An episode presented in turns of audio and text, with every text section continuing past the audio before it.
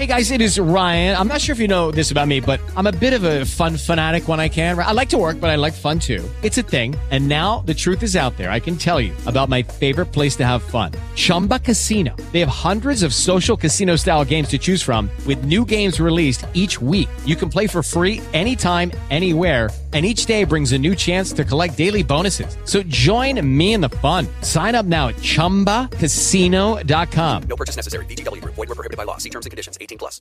With the Lucky Land slots, you can get lucky just about anywhere.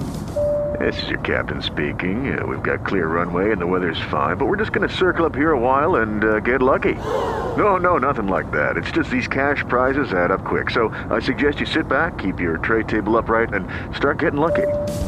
Play for free at LuckyLandSlots.com. Are you feeling lucky? No purchase necessary. Void where prohibited by law. 18 plus terms and conditions apply. See website for details. When I lost my job, I was devastated. Being fired was over in a flash. There was an email and a week's wages paid into my bank account, and that was it. My marriage collapsed over the months that followed, and soon after, my house was repossessed.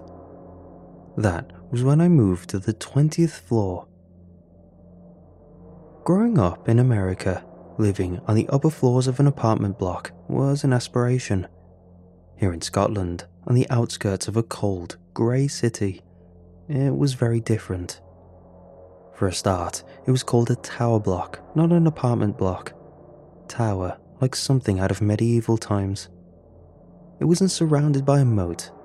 Instead, rubble and broken glass and dog dirt littered the ground all around.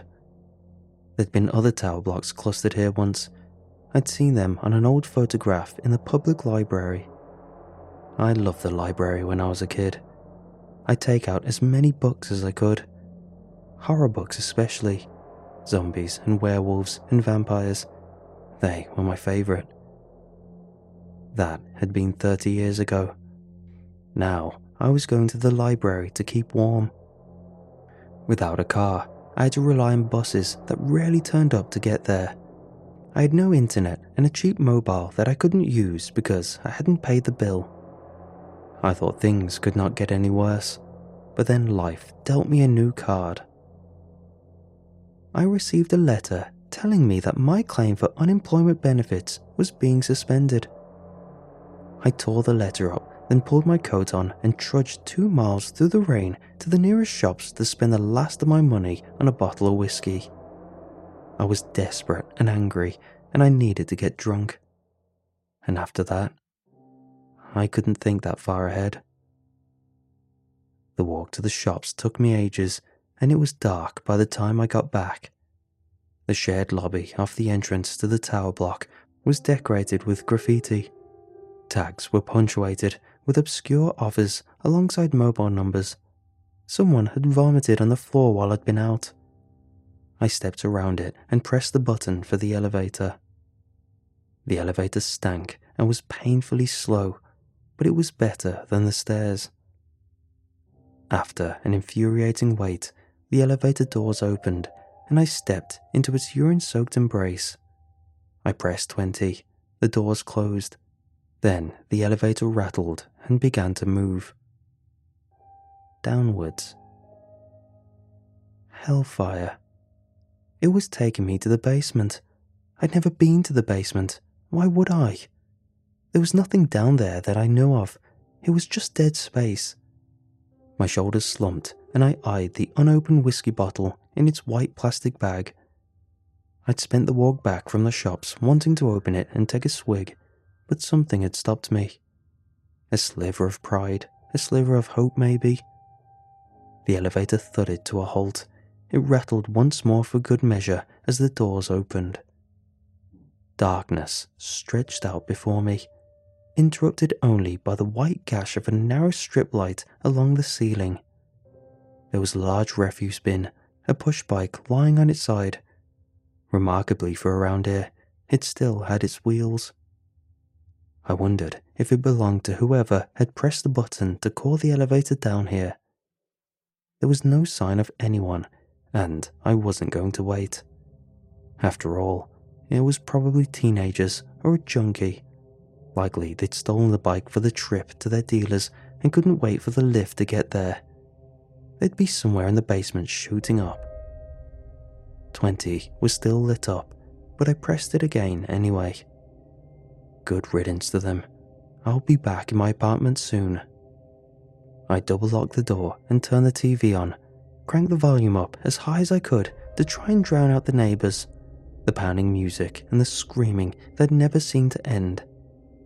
I was surrounded by noise, but I lived in silence. I could not remember the last time I had spoken, other than the odd mumbled word as I handed over money in the shops or on the bus. The last conversation I had was with my wife, and that had been an argument. If I saw any of the neighbours in the corridor, I'd stare at my feet until they had passed. I don't know anyone's name and did not want to. I reached in the plastic bag and began to unscrew the lid of the whiskey bottle. The elevator shuddered to a halt. I was only up to two. Damn it. I pressed 20 again and again, slamming my palm against the button. Nothing. It looked like I had no choice. I pressed the door open button and stepped out. The door to my left would take me to the second floor apartment. On my right, the stairwell waited. I had 18 flights to climb. I leant against the wall, finished unscrewing the lid, and with the bottle still in the plastic bag, lifted it to my lips. The whiskey tasted disgusting, as I knew it would. It was cheap, foul stuff, but it did the trick. I decided a drinking game would help. I would take a slug of whiskey every time I reached a new floor. Yes, that would make it bearable. Smiling for the first time that day, I took another drink, then set off on my ascent. The stairs were narrow and steep. Lights fixed in the ceiling buzzed and flickered. I felt a headache start behind my eyes and paused halfway in between floors to have a drink. I was putting the lid back on the bottle when I heard a noise below me, something lower down the stairwell. I remembered the junkie. Had they given up on the elevator as well and were heading up the stairs now that they'd had their fix? Or was it teenagers after all? Gang members? They all carried knives. I'd seen a program about that on TV. Either way, I did not want them catching up with me, and the noise was getting louder. I swore to myself and hurried up the rest of the stairs to the next floor.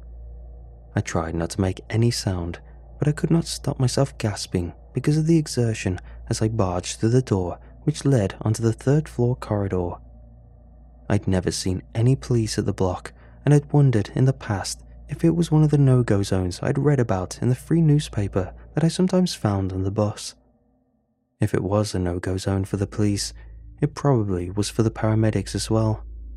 I stood in the corridor, trying not to think about getting stabbed with a knife or jagged with a needle. If I was, no one would come and help me. The whiskey I'd drunk was burning painfully in my stomach, but I took another gulp anyway. It was going to be okay, I told myself as I swallowed. Whoever it was would be gone soon, back in their own squalid apartment, chasing the dragon or playing shoot 'em up games or whatever it was people like that did. The buzz of the whiskey was flooding my body, and I kept drinking, stopping to gulp and breathe, and then lift the bottle once more to my lips. It was going to be okay. I'd be back in my place soon, and I could finish the whiskey in peace. I lowered the bottle, staggered a little, then heard the door to the stairwell open. I froze. There was someone behind me, moving towards me. Only it wasn't footsteps I could hear. It was a scraping, scratching sound, like something sharp was being dragged along the ground. I turned, slowly, reluctantly, and saw a nightmare. A creature conjoined from the darkness. It was tall and slender. Its skin was taut and pale.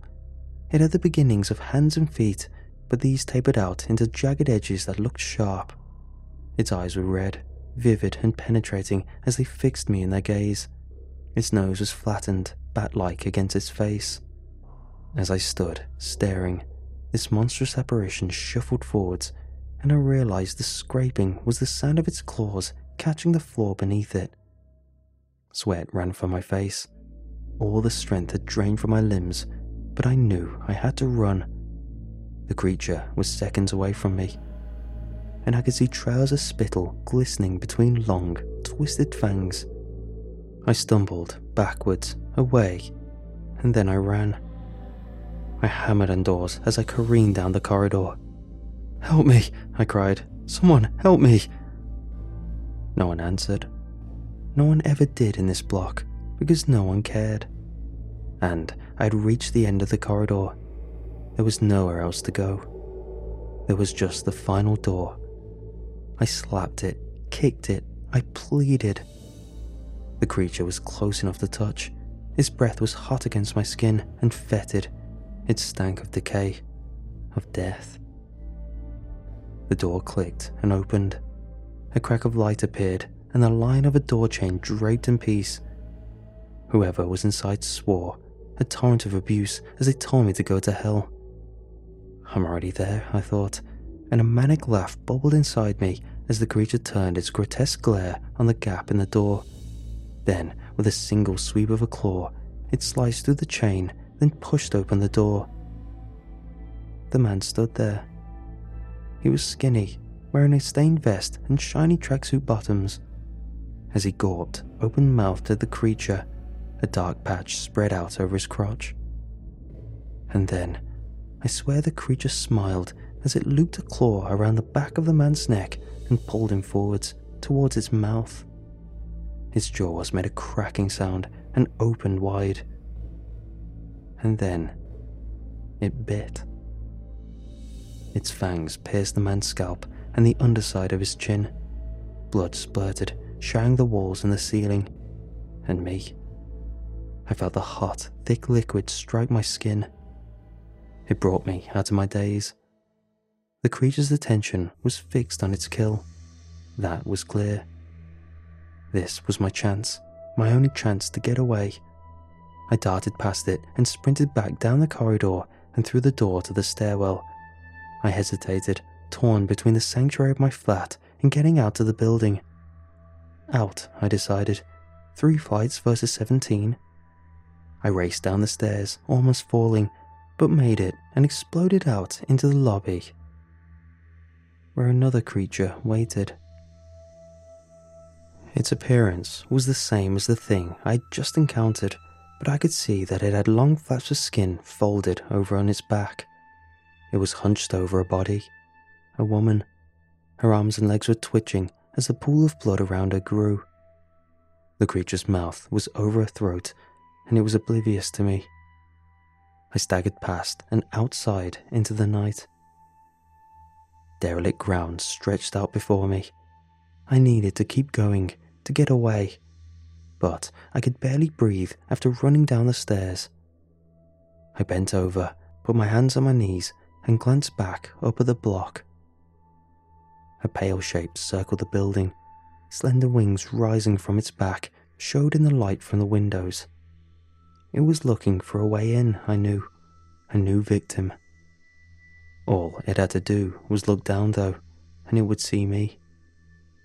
There was no way I could make it across the open ground before this happened. I moved back towards the block, pressed my back against the wall, and tried to make myself as small as possible. I stood there, shivering, waiting to be discovered. Time felt as if it had stopped, and I thought that the night would never end. But when light finally began to creep into the sky, I knew I was safe, for a few hours at least, because I believed I understood now what they were. The creatures. They were vampires, but not the blood drinking, brooding immortals of literature that I'd once loved. They were vicious, unthinking monsters driven to slaughter by their hunger, and the tower block was their hunting ground. The people who lived in the block, their prey. I decided there and then that was not going to be my fate. Darkness was the vampire's time. They would be hiding from the light now. I would take this opportunity to escape. I started walking. I had nowhere to go apart from away. I had no money, no friends, no family. There were soup kitchens in the city centre, shop doorways to sleep in, ways to score drugs to get me through the night if I couldn't find booze. I hesitated. All I had done for a long time was spiral. I'd given up, and then given up some more, and it was never going to end. Unless. I turned around and headed back to the block. A dark smear stained the floor of the lobby. It could have been anything if you did not know it was blood. The woman's body was gone, likely taken to the creature's lair. I made my way up the stairs and along the third floor corridor. At the far end, another stain lay across the floor. The door was closed. There was nothing else, no sign. But I knew. I returned to the stairs, walked up to the 20th floor, and let myself into my apartment. I still had my bottle of whiskey in its plastic bag.